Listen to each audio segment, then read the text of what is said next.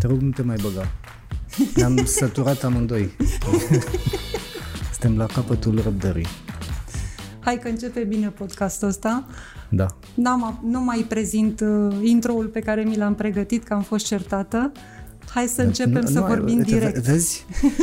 S-a primit o recomandare frumoasă, S-a înregistrat prietenească recomandarea. și recomandarea a fost înregistrată ca un Ți-am- ți-am dat reproș bonul de și o ordine. ceartă.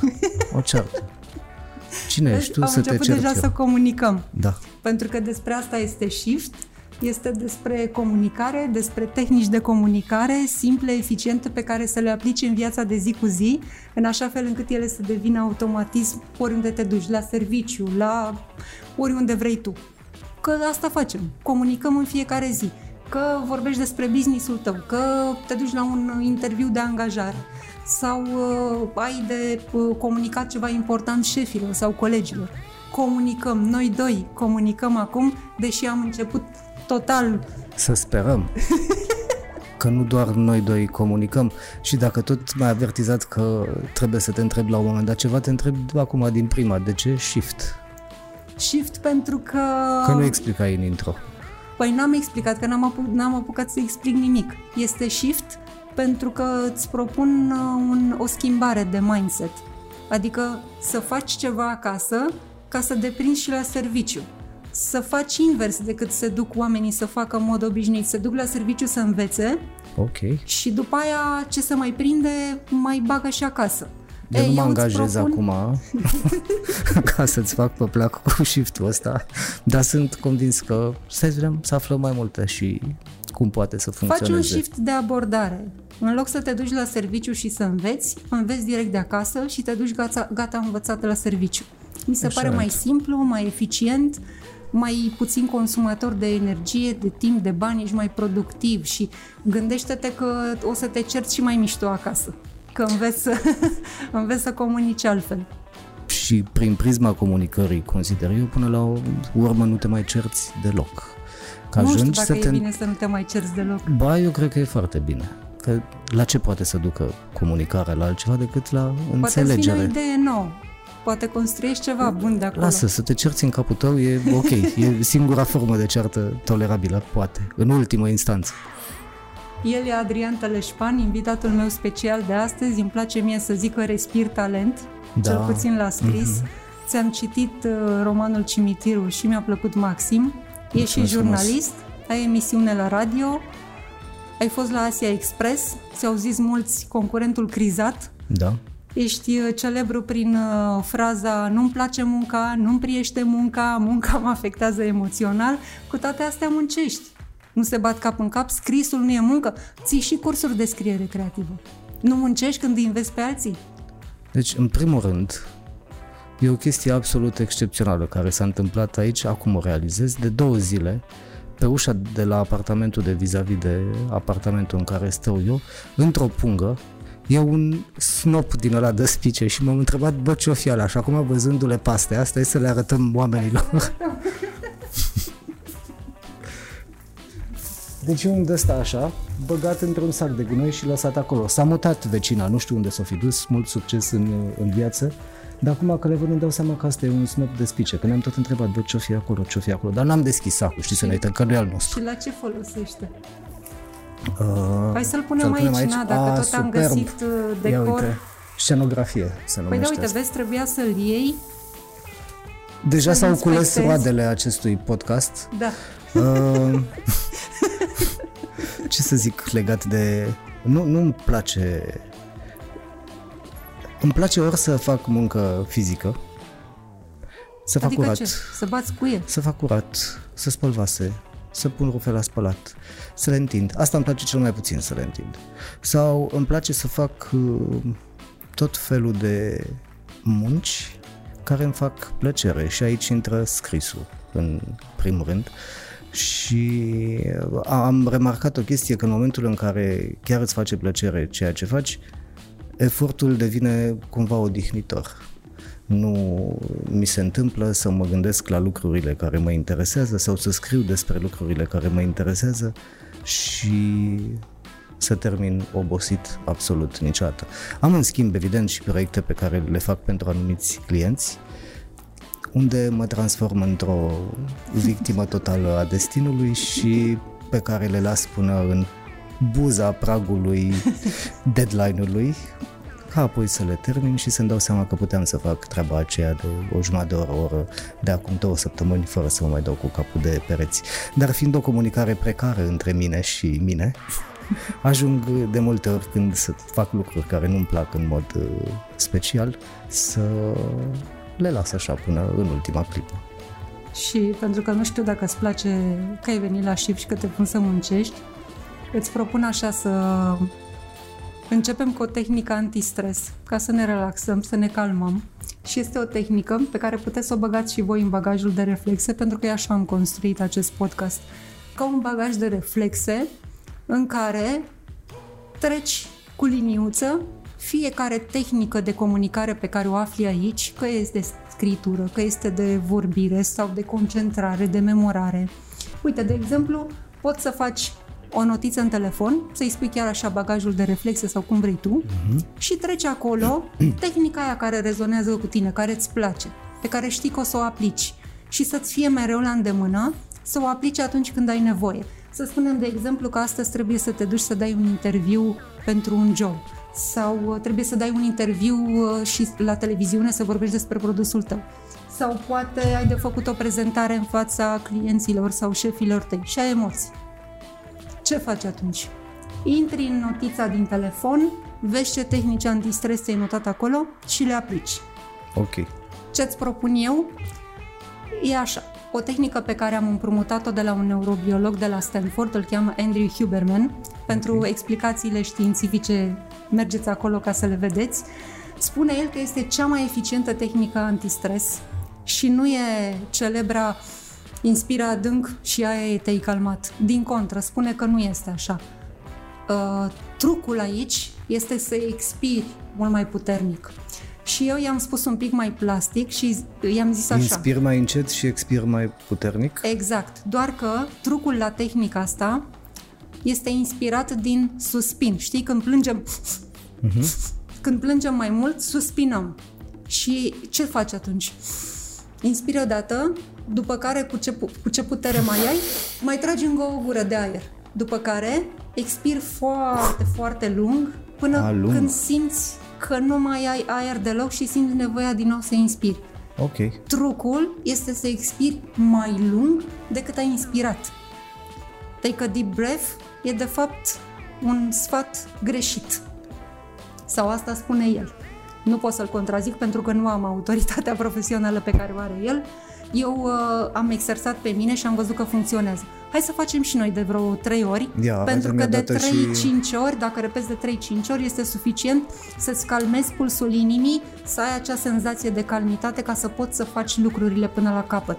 Să ții un discurs în fața cuiva sau să vorbești la televizor sau să vorbesc cu tine dacă am emoții. Ok. Deci, și încă o gură de aer, mai fură o gură de aer, e mai greu. Dar o furie acolo. După care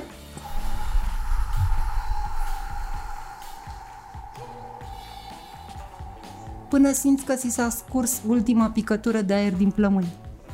După care o iei de la capăt.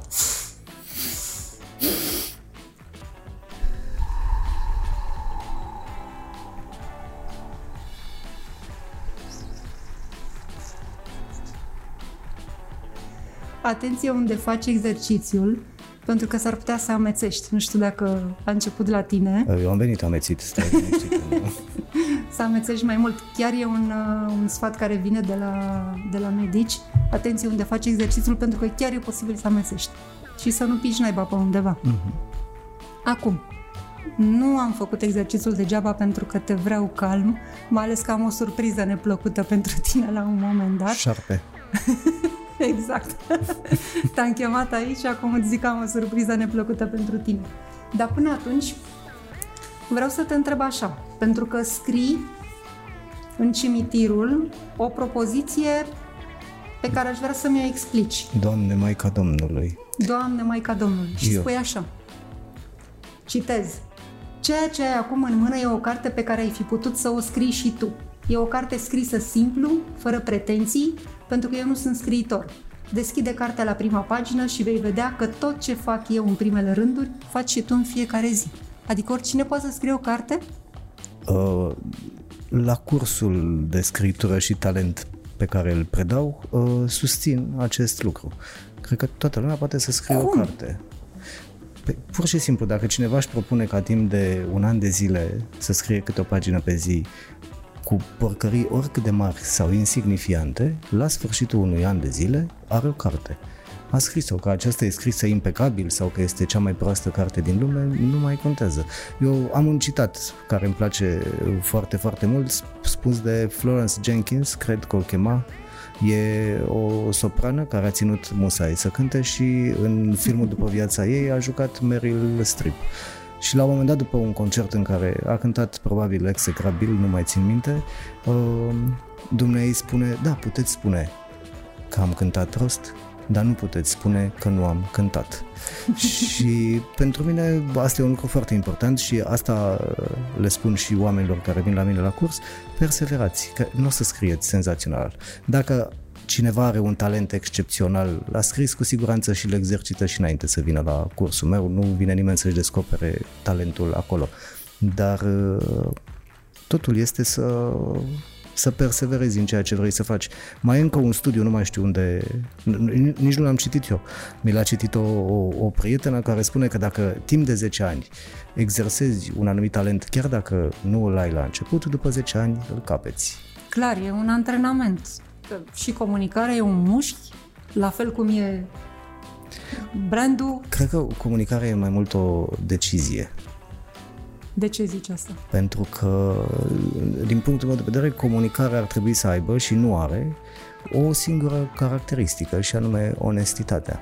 Noi acum în 2021 atâta ne punem în belișuri și la produse și la personaje și la orice ce vrem să vindem sau să prezentăm încât onestitatea e așa ceva Chiar și a... acum unde tragi linie la onestitate? Pentru că toată lumea îți spune, ok, trebuie să fii autentic, trebuie să fii original, trebuie să fii tu. Dar cât tu poți să fii ca să ai succes? Cum, de exemplu, dacă scriu în fiecare an, în fiecare zi din an, câte o pagină să spunem, iar după un an foaia mea arată la fel de prost ca prima dată, ce mă fac? Eu nu cred că foaia o să arate la fel ca prima dată. Că n-ai cum. Mai citești ceva, mai scrii ceva, mai citești ceva, mai scrii ceva, se prelucrează acest talent, se cizelează, este imposibil. Acum, e posibil să existe și un om la 1000, la 2000, la 3000 care poate chiar nu ar trebui să scrie. Eu și pe ăla l-aș încuraja să scrie. E posibil să fie atât de bătut în cap și de antitalent la scris, încât să nu-ți iasă după un an, să nu-ți iasă după 2, să nu-ți iasă după 3, să-ți iasă după 4-5. Acum, dacă tu vrei, poți să perseverezi în direcția asta cât vrei tu. Până la 10 ani, când s-a stabilit deja că îți apare talentul. Nu cred că ar trebui trasă o linie la o onestitate. Dar cred că onestitatea și orice mesaj pe care îl transmit cu voință poate fi formulat de așa natură încât uh, motivația pentru care îl transmit să fie foarte clară interlocutorului, astfel încât să nu îl rănească, iar dacă îl rănește, e treaba lui, în fond și la urmă, pentru că de, de asta ne e frică să fim onești, de frică să nu ne rănim unii pe alții. Rămâi fără prieteni. Nu ai cum să rămâi fără prieteni. Tot auzeam acum pe drum venind încoace, uh, ascultam muzică și la un moment dat mi-a intrat o reclamă pe YouTube cu un domn în engleză care spunea uh, vrei să știi de ce ea nu te mai caută, vrei să știi de ce nu ți răspunde la mesaje, vrei să știi de ce e ocupată și susținea acolo că femeilor nu le plac uh, bărbații pe care îi prind uh, ușor. Acum nu știu dacă o fi adevărat sau nu o fi adevărat și îndemna bărbații să iau un alt fel de atitudine și să play hard to get, ca să zic așa, că nu știu dacă are un corespondent în limba română, să cedeze mai ușor uh, mai mrejelor unor, mai greu, da, mrejelor femeilor. Acum, dacă mie îmi place de cineva și mă duc să-i spun, iar persoana respectivă ar prefera să mă duc să-i spun că bă, nu-mi place de tine. Și aia să funcționeze. Mie mai îmi place de... Da. De asta am, am, am scos onestitatea noi ca specie din uh, comunicare și uh, eu sper că ușor, ușor aceasta va veni înapoi. Mai e o întrebare, uite, care îmi vine chiar de la un uh, cursant. Corina întreabă așa. Apropo de onestitate și de faptul că fiecare comunicarea noastră ar trebui să aibă ceva personal, o povestioară acolo, un story, ceva ce ni s-a întâmplat, ceva real, ceva palpabil, ceva din care noi am învățat sau poate n-am învățat ceva.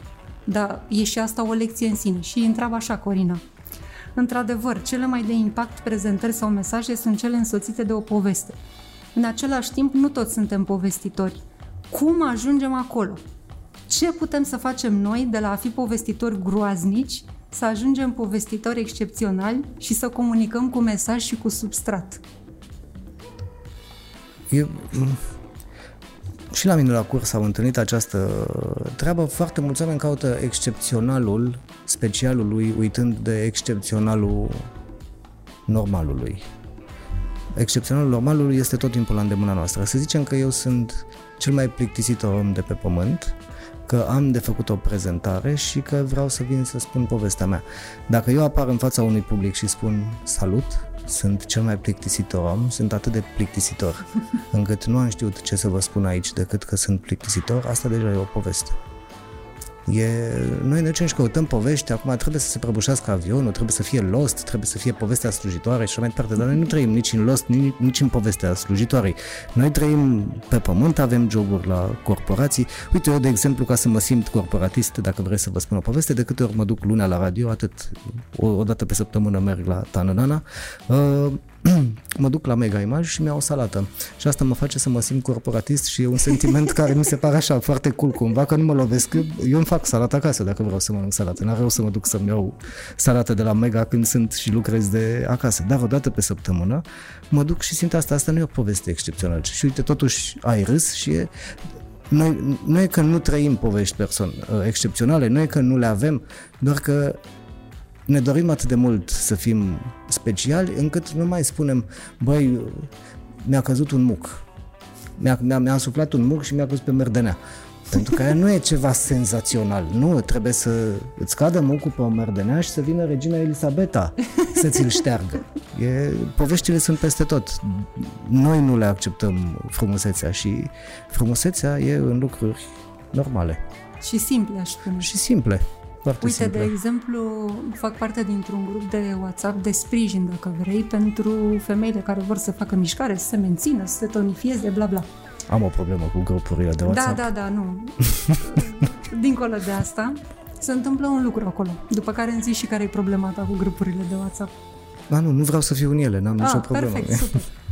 Ei, de nevoie, de voie, de cum vrei tu, sunt în acest grup și la un moment dat vine momentul în care fiecare trebuie să spună ce a avut în farfurie, la prânz, la cină, uh-huh. dimineața și așa mai departe.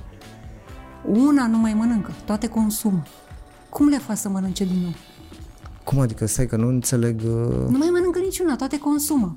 Consumă produse lactate, nu mai mănâncă lapte. Toate își a, complică. Asta este modul de exprimare? Da, pentru că simt că au public. Asta se întâmplă tot timpul. E unul dintre lucrurile pe care le... A, am un, uh, o secțiune clară în, în cursul pe care îl predau, care se numește Keep It Simple.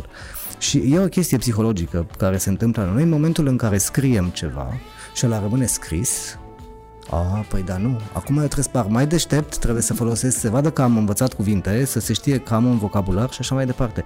Și e chestia care funcționează ca, ca la psihologia, uite, de exemplu, story versus feed pe Facebook și pe Instagram. Dacă pui ceva pe, pe feed, mamă, ăsta trebuie să arate țiplă. Eu da. să fiu cu poza, să-mi stea geana, să...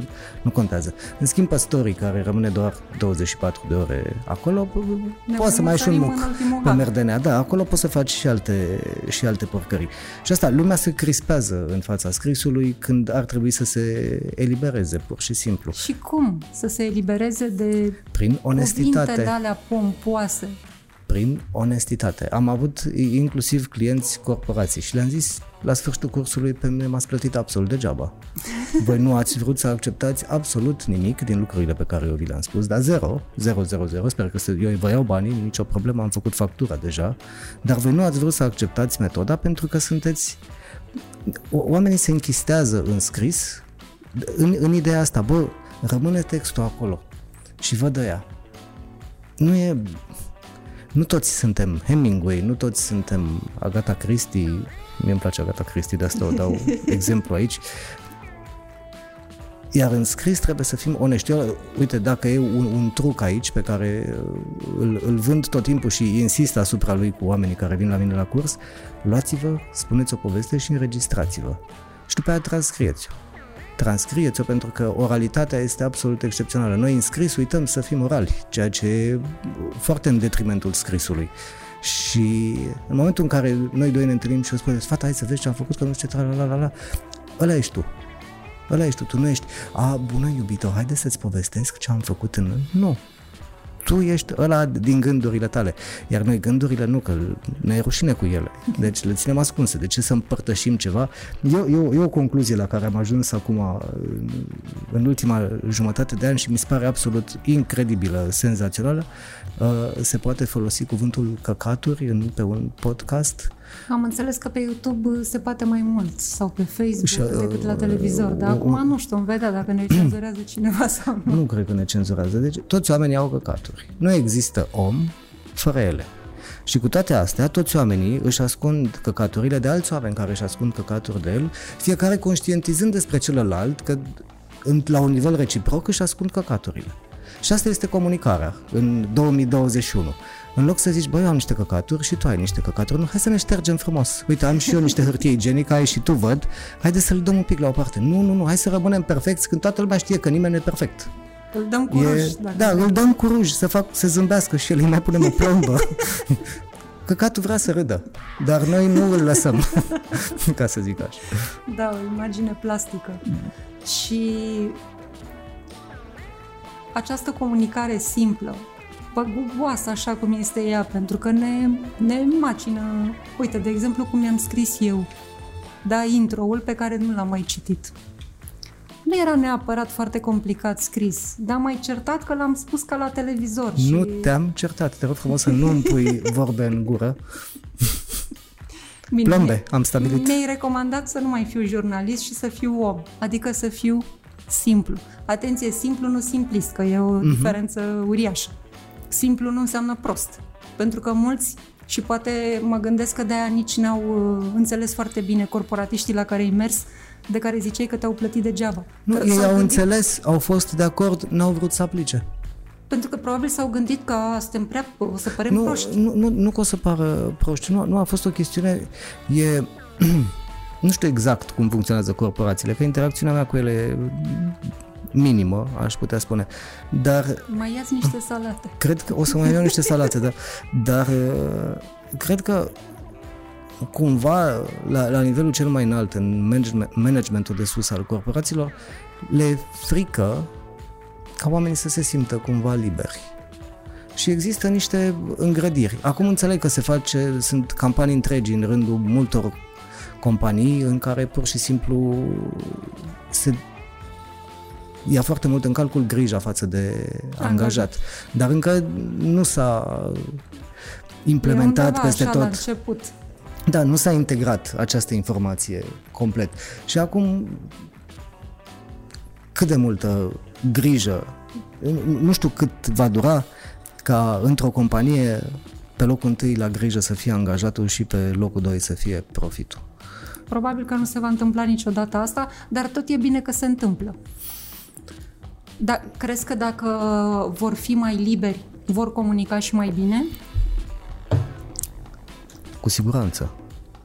Și neapărat mai liber, mai relaxați. Că poți să trimiți un mail în care să ai și o literă greșită, poți să trimiți un mail în care să faci o cacofonie, pentru că asta nu înseamnă că informația se pierde. Din potrivă, de multe ori, sâmburele informației se pierde printre cuvinte pompoase. Și eu primesc de la unii clienți niște mail-uri și îi sun ce vrei să zici? Fratele meu, deci nu, ce e asta? Zic, zic știi că nu sunt prost. Eu, eu știu sigur că nu sunt prost. Eu n-am înțeles. Mâncați sufletul tău. Ce e asta? Păi trebuie mutat totul la într-o parte în altă. Păi și ce cu aceste 50 de pagini? Cu ce, de ce e harta titanului atașată la mailul ăsta? Dar eu am toată încrederea că ușor, ușor comunicarea se va onestiza, nu există acest cuvânt, nu, nu, nu cred că Nu nimic, se va, noi da, aici. Va deveni mai onestă și mai, și mai simplă pentru că deja și în jurul meu văd oameni care înțeleg valoarea onestității și prin osul pe care ți-l, ți-l aduce. Eu, uite, ți-am zis, am avut, nu, nu cred că ți-am povestit, am avut o experiență excepțională când am împlinit 40 de ani, mi-am făcut cadou ayahuasca, am considerat că ăsta este cel mai bun lucru pe care pot să-l fac pentru mine și de atunci nu mai pot să mint. Și este... Cum așa? Nu mai pot, nu mai, mă, mă roade pe suflet. Pur și simplu, dar nu mai pot să mint cu din alea. Zici ajung... că ești în filmul ăla, era un film cu cine, cu unul care nu mai putea să Păi nu, mintă. când, când simt că a spune adevărul e posibil să provoace oarecare, dau un atac. Dar de, de, nu mai îmi văd de treaba mea, mă, dar am momente în care le trimit mesaje oamenilor și că nu mai am chef să fac câte o chestie, de exemplu. Bă, nu mai vin. Și ai tendința, nu mai vin că, uite, mă doare și după aia zic, nu, că nu pot să zic că mă doare ceva, că aș minți. și după aia zic, pe, zic, iar dacă îi spun adevărul, bă, nu mai vin pentru că n-am niciun chef, trăiți familia, să mă întâlnesc cu tine. Nu mai plouă afară, sunt 12 grade în loc de 28, nu vreau să mai vin. Și asta poate că l-ar deranja, așa că mi se pare suficient să spun, bă, nu mai vin. Adică aplici regula ta, keep it simple. Da, nu mai vin. Asta e ce n-a fost clar în mesajul acesta. Și asta îmi ușurează foarte mult uh, existența. E un sfat bun. Uh-huh. Îl trecem acolo, în bagajul Absolut. de reflexe. Apropo de bagajul de reflexe și de claritatea pe care o are un mesaj, folosești vreo structură? Pentru că sunt o grămadă care circulă pe net. Cum să-ți structurezi ideile? De exemplu, am și eu una despre care vorbesc la cursurile mele și care mi se pare mie că merge mai bine la... sau să rezonez eu mai bine cu ea. Vorbesc mai întâi de problemă, după care spun soluțiile pe care le văd ca să rezolvăm problema despre care am vorbit, iar în final, ca să-l las pe om cu ce se alege, vorbesc despre beneficiile acelei soluții. E o structură care pentru mine funcționează. Tu folosești structuri, cum îți structurezi ideile? Eu cred că cea mai bună structură posibilă este inspirația. Adică mie nu mi se întâmplă des să mă pun să scriu un text și să știu cap-coadă ce o să scriu. De multe ori sunt și eu curios să văd ce scriu în continuare și asta îmi sporește plăcerea de a scrie, că e ca și cum aș citi o poveste, deși eu scriu, hai să vedem ce-ți mai trece boule prin cap.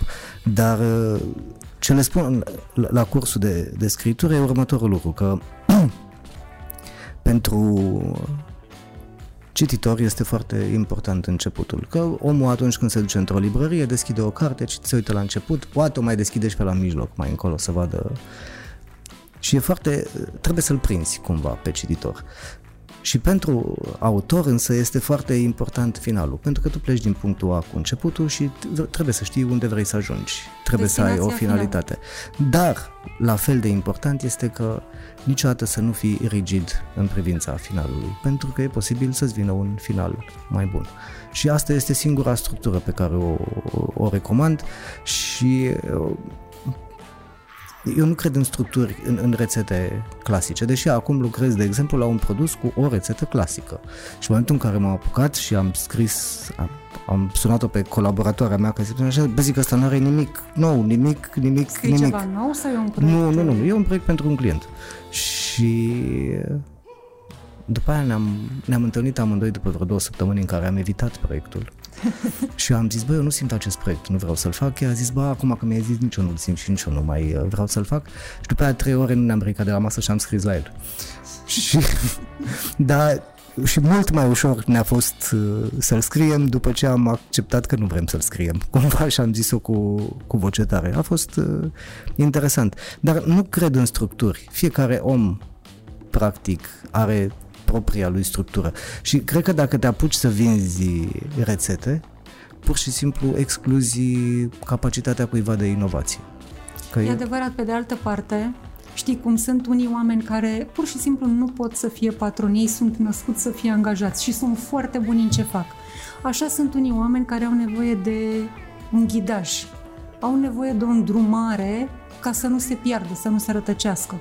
Structura, dacă vrei, pentru unii poate să fie ca o hartă. Când ai hartă, e mai puțin probabil să te rătăcești. Eu îi încurajez pe, pe oameni să-și recitească textele. După ce le scriu, să le recitească. Și să ia propoziție cu propoziție, dacă au suficientă răbdare, sau paragraf cu paragraf, și să facă exercițiul de a scoate paragraful respectiv din, din textul lor. Dacă textul nu-și pierde din coerență, din influență, din idee, din argumentație, înseamnă că paragraful era în plus. Dacă își pierde, înseamnă că paragraful rămâne. Pentru că e încă o chestie care mi se întâmplă și mie. Mă apuc și dezbat un subiect și mi se pare că nu l-am argumentat suficient. Mi se pare că nu... Și de multe ori mi se întâmplă să repet același lucru cumva. Poate, evident, spus într-o cu totul și cu altă formă. Dar apoi dacă îl scot, remarc că nu se pierde absolut nimic din coerența textului. Dar asta trebuie să fie așa, un pic uh, obiectiv uh, atunci când îți citești textul și uh, pentru onestitate foarte, foarte importantă, o chestie pe care eu am învățat-o abia după 40 ceva de ani, modestia. Pentru că dacă tu îți dorești să fii deștept și să pari deștept, e mult mai greu să vrei să fii și modest în același timp. Dar asta e o chestiune care se învață. Oricum, sfatul cel mai important pe care îl dau oamenilor e, bă, dacă vrei să scrii ceva, vrei să scriești ceva, mă scuzați, și te pui la o masă și vezi că nu-ți vine nicio idee, uite-te un pic în jurul tău și scrie ce vezi. Că eu așa fac. Când nu, când nu pot și nu pot și nu pot, adică nu, când am impresia că nu că pot nu și poți. nu pot și nu pot și nu pot, mă pun și zic, pe masă lângă mine, între mine și Pufulescu era un snop de spice de greu. Și în momentul ăla mintea funcționează altfel, că nu mai vede o coală goală pe calculator, Vezi vede o coală cu o, o frază scrisă, nu contează, fraza aia poate să dispară, poate nici nu mai ai nevoie de ea până îți termin textul. Dar face asta și dacă vezi că totul nu-ți vine, mai scrii, da, era o masă, era un pahar, și scrii 5-6 propoziții și după aia efectiv îți, ți se creează un flow, un flux de, de scris. Ți se mai adună idei. Uh-huh. Ok. Um, aș vrea doar să mai spun și să uh, repet ce ai spus și la început. Citește cu voce tare ce scrii, pentru că într-un fel sună cuvintele când le și auzi și în alt fel sună când le citești în gând. Uh-huh. E o diferență uriașă. Și atunci cred că se produce acel efect de surplus, îți dai seama ce e în plus. Eu... Și atunci tai cu maceta eu, eu în gând trebuie să sunt Usain Bolt la citit. Că eu am așa, în continuare, poate problema mea cea mai mare e răbdarea. Și încerc să-mi o cultiv, să-mi o cultiv, dar în momentul în care citesc, mai ales dacă îmi place ceva, dacă îmi place ceva ca și acțiune, E ca și cum m-aș uita la un film pe fast forward. Hai să vedem ce se mai întâmplă, ce se mai întâmplă, ce se mai întâmplă. Și îmi dau seama în timp ce citesc că cu vreo două paragrafe în urmă am sesizat o formulare și o îmbinare de cuvinte care mi-a plăcut foarte mult și abia atunci mă întorc, că mi-aduc eu aminte, și abia atunci mă întorc uh, la ea și o citesc mai rar. Și atunci pot să mă bucur de ea. Dar uh, cititul cu voce tare, uite mai ales că predai un curs pentru oameni care mulți dintre ei probabil vor să facă jurnalism. Cititul cu voce tare te ajută foarte mult la dicție. Vreau să le spui exercițiul de care mi-ai zis mai devreme înainte să intrăm noi acum în direct. Ce faci tu în fiecare zi cu textele și ca să, cum ți-ai antrenat vocea, care e foarte mișto? Mulțumesc frumos, dar mi-am antrenat-o involuntar. Nu... Dar ai făcut ceva concret. Am citit, citesc câte o oră aproape în fiecare zi cu voce tare. Și este foarte mult. Pentru un om care, nu, care nu are răbdare este foarte mult. Păi mă interesează subiectul, că citesc din aceeași carte. A ta. nu, nu, nu, nu. nu. Eu, eu am văzut un citat din cimitirul și am zis, doamne, cine a scris porcăria asta? Că îmi pare cunoscută. și, și nu, zic, efectiv, nu... M-am mai întâlnit cu oameni și mi-a zis, mamă, ce îmi place de nu știu cine. Zic, de cine? De da, da, da, nu știu cine, pe personaj la tine în carte. Deci am scris-o acum 8 ani, nu mai țin, n-am mai citit-o de mult, ar trebui să o mai citesc. Ai scris-o foarte repede pentru un om căruia nu-i place munca, nu-i priește munca. Munca îl afectează emoțional, nu are răbdare. Totuși ai scris cartea în câteva săptămâni. Cum te-ai adunat? Cum ai fost atât de productiv? Care e secretul? E un, un, un lucru pe care îl spun și la curs.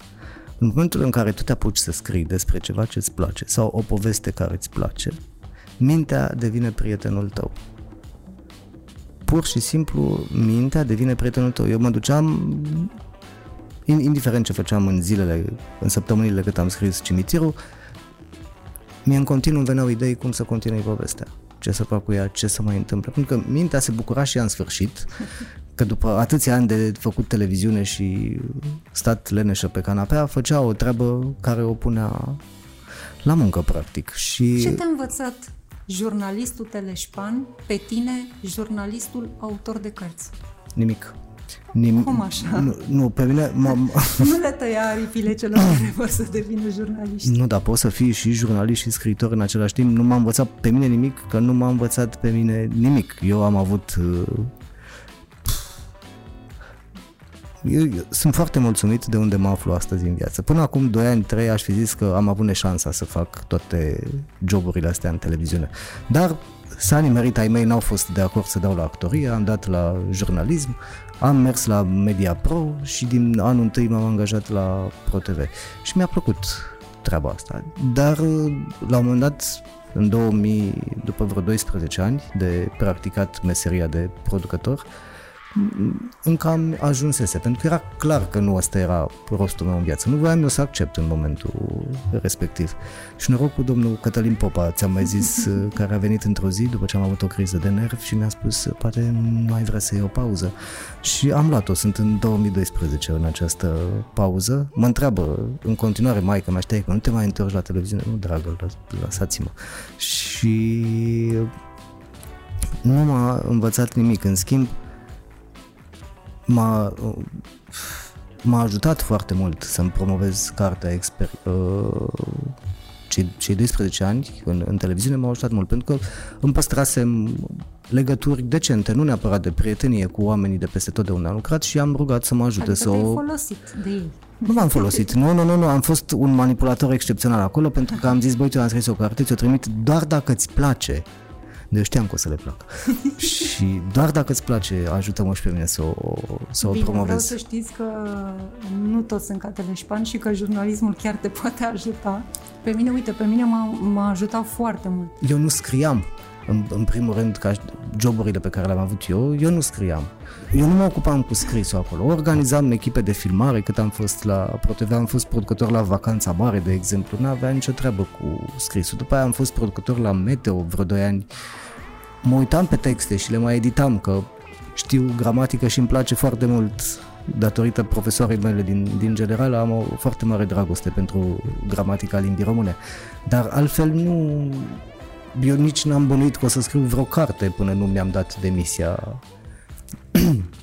a contribuit, da, că a fost practic o refulare, o, nu știu, m-am trezit făcând ceva ce îmi place, de asta am scris-o atât de, de repede. Apropo de refulare, mai poți cu comunicarea din social media?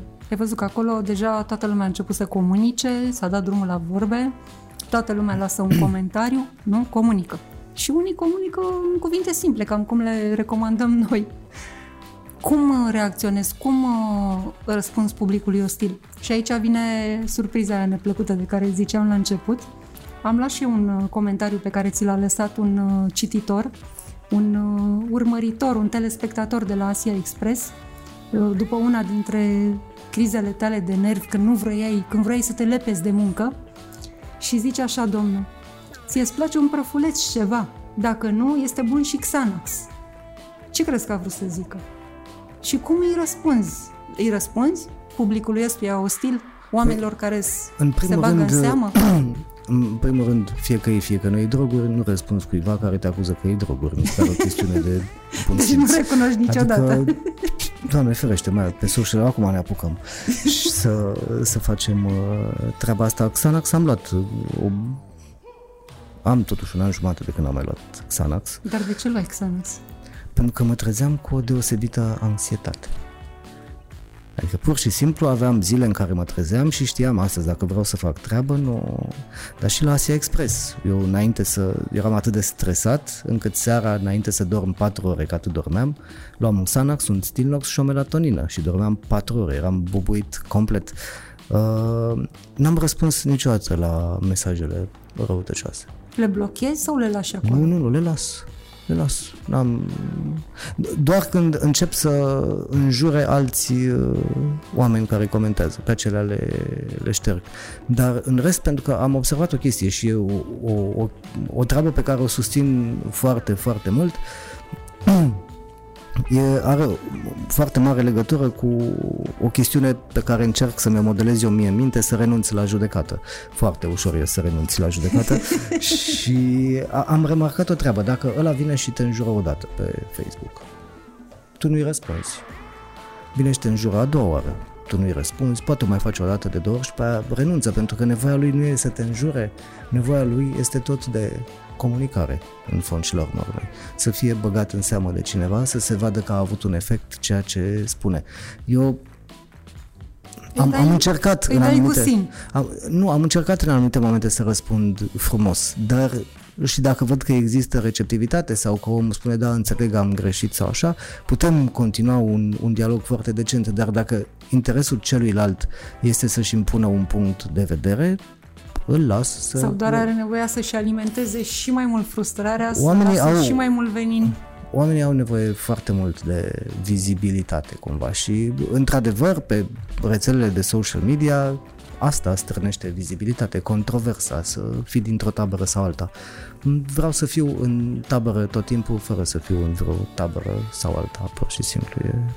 E, cred că e cel mai bine pentru mintea oricui. Recomand, nu m-am mai certat de mult cu cineva pe social media. Recomandarea mi-a rămas și mie în uh, minte și mi-am notat aici un alt uh, citat din cimitirul. O recomandare, un sfat așa pe viață despre cum să fim mai bine cu noi și zice așa. Singurul sfat pe care eu pot să-l dau în inim, cu inima împăcată este dormiți. Dormiți, fraților, că somnul n-a făcut rău nimănui. Ești trist? Culcă-te. Ești nervos? Culcă-te. Vrei să mori? Culcă-te. Poate ai noroc și mori în somn rămâne valabil sau ai descoperit vreun alt uh, sfat pe care l-ai da oricui să uite la noi sau uh, care îți vine la curs sau te ascultă la radio sau te citește? Uh, nu, mențin această poziție, deși este complet greșită pentru că de când am scris cimitirul și până acum am ajuns la concluzia că oricum suntem o specie de adormiți și că nu avem nici cea mai vagă idee cât de minunați suntem de fapt în adâncul sufletului nostru. Dar până ne vom trezi cu totul, e bine să ne culcăm, că de dormit o facem oricum și să ne culcăm în sensul de să ne întindem în pat cu capul pe pernă. Să cât mai să punem plapă geană da, pe geană. Chiar m-am întâlnit de mai multe ori cu mai mulți oameni în ultimele săptămâni care mi-au zis, bă, cred că cel mai important e totuși să pui capul pe pernă liniștit. Să n-ai ce să-ți mai reproșezi, să, să n-ai poate avem griji, poate avem credite neplătite, poate avem rate la bănci și așa mai departe, dar e foarte ușor ca la grijile astea financiare, materiale, să nu adăugăm griji interumane cauzate de o comunicare precară în fond și la urmă. Care este cel mai bun tips pe care l-ai dat cuiva ca să comunice eficient, să înțeleagă omul care îl ascultă ce vrea să spună și poate să și facă ce îi se spune. Nu? Cum îi se zice în corporate acel call to action.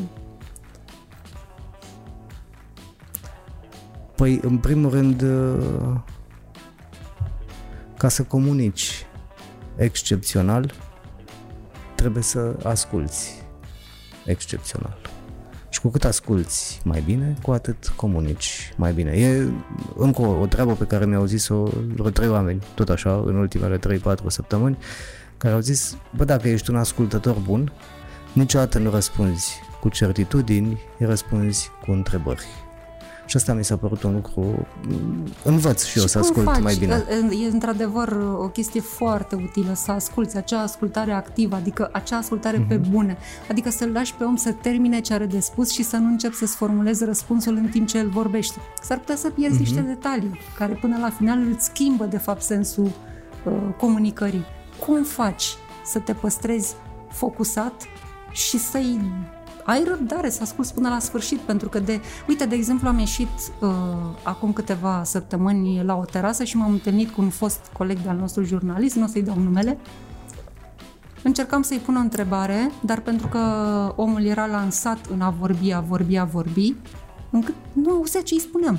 Și până la urmă a renunțat, adică l-am lăsat să spună, nu asculta, deci pur și simplu nu se putea concentra să-mi audă întrebarea, deși am pus-o în diverse feluri, și râzând și nerâzând, aproape că nu i-am dat un pumn. Băi, ascultă ce-ți spun, ascultă ce te întreb.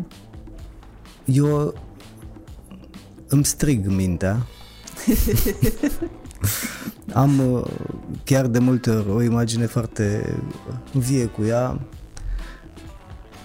ducându-se încolo, plecând pe, pe câmpii, în timp ce stau de vorbă cu oameni. Și o strig, alo, alo, alo, vină fată cu acest tâmpita pământului înapoi să lucrăm împreună. Și am realizat că trebuie să facem asta cu consecvență pentru că e cumva așa cum suntem noi construiți, e de datoria minții să fugă, dar e de, Așa datoria, e, e de datoria noastră să o strigăm. Și ceea ce trebuie noi să înțelegem e că și mintea își dorește ca ea să obosească, să fugă mai repede decât vom obosi noi să o strigăm să vină înapoi. Uite, mi-a venit acum o imagine plastică de o dovadă că nu te-am ascultat și, dar vreau să zic că mi se pare bună. Mi-am imaginat ce spui tu acum cu atunci când te duci cu vaca la păscut. Uh-huh. Trimiți vaca, o lași să pască, ea se întoarce singură acasă, că are nevoie. Adică e... se duce hăt, mănâncă ce mănâncă, dar tot se întoarce. Mintea are nevoie să o strigăm noi, că ea poate să stea. Ea poate să stea da, plecată Trebuie să, trebuie să vină, pentru că pentru tine lucrează, pentru tine se duce hăt păi, să mănânce. La un moment dat mai vine, mai vine și, și îți dă câte o palmă așa, hai bă, boule, ai uitat să mă strigi. Dar uh, astea așa sunt momente definitorii în viață. Nu se întoarce în fiecare seară dacă tu Și nu cum strigi. te antrenezi să asculți mai atent? Pe nu lângă știu, faptul că ți amintești din când în când și zici, alo, întoarce-te pur și simplu îți propui. Uite, și înainte Ce de... și asta, un antrenament. Și, și înainte de discuția asta, du-te și fii atent. Fii atent, te rog eu. Am, am avut la un moment dat o viziune din asta cu o discuție între Dumnezeu și Fisul care mi-a plăcut foarte, foarte mult. Și fiul s-a dus la Dumnezeu tatăl și a zis, tată, învață-mă și pe mine cum să fiu și cum să fac treaba și să fiu așa ca tine și toate să fie... Și Dumnezeu i-a zis fiului, ok, fii atent. Și copilul aștepta, așa? Nu, atât. Asta e tot. Trebuie să învățăm să fim atenți, dar nu suntem obișnuiți și nici nu poți să fii atent azi, ce, ce azi, marți 15 iunie, să nu fii atent și mâine 16 iunie să fii atent complet. E, trebuie să avem foarte multă răbdare cu noi în a deveni atenți cu, cu oamenii. Pentru că, într-adevăr, se întâmplă de foarte multe ori să nu te intereseze ce spune interlocutorul. Se poate întâmpla, există această situație. Că ai zis că are podcastul ăsta 20 de minute? Se, se oprește acum. Și... Pentru că tocmai că răbdarea oamenilor este limitată. Și am văzut că fac unii podcasturi de două ore, două ore și jumătate. Mă gândesc totuși că îl chinui pe cel care te ascultă. Acum, dacă eu nu zic că noi n-am fost interesanți. Sunt, nu, nu, nu e vorba de asta, doar că gândește-te că omul are răbdare să se uite la filme porno cu orele. Dar pentru că îl interesează. Acum, dacă poți să faci un podcast la fel de interesant ca un film porno, Doamne ajută să fie primit, ce să zic. Dar, da, nu știu cât, care este durata nu prea ascult podcast, pod, podcasturi podcasturi, vezi, o oră pot să vorbesc. Uh, nu, nu, nu prea le ascult. Uh, am ascultat așa câteva de-a lungul vieții, dar uh, nu știu. O ultimă întrebare, că te-ai bălbăit un pic. Uh-huh. Faci vreodată vreun exercițiu de dicție înainte să intri în emisiunile de radio? Nu fac niciodată un exercițiu de dicție înainte de a intra în emisiunile de radio. Dar uh, nici, nici nu mi-am pus problema dacă ar trebui sau nu. Astăzi mă gândi prima dată când îmi zisăși tu. Dar, repet, nu există exercițiu mai bun decât cititul cu voce tare acasă. Că nici prezentatoarele TV, cele mai cunoscute, n-au citit impecabil prompterul din prima, dar după un an, după doi, Cred că și doamna Esca se mai bâlbe din când în când, îi mai scapă câte o silabă dacă e, ceea ce este foarte omenesc. Firesc. Dar asta nu înseamnă că în 99% din cazuri nu poți să citești un text coerent și frumos. Și la fel și cu textul, ca să-l poți citi impecabil, trebuie să ai răbdare și să fii atent la toate cuvintele. Și să te antrenezi. Da. Adrian Teleșpan, îți mulțumesc că mi-ai acceptat invitația. Mulțumesc și eu. Rămâneți uh, pe canalul Shift pentru că este menit să vă aducă informații concrete, tehnici de comunicare simple și eficiente pe care să le aplicați și în viața de zi cu zi, în așa fel încât ele să devină automatism atunci când sunteți la serviciu. Pentru că aveți nevoie de comunicare oricând.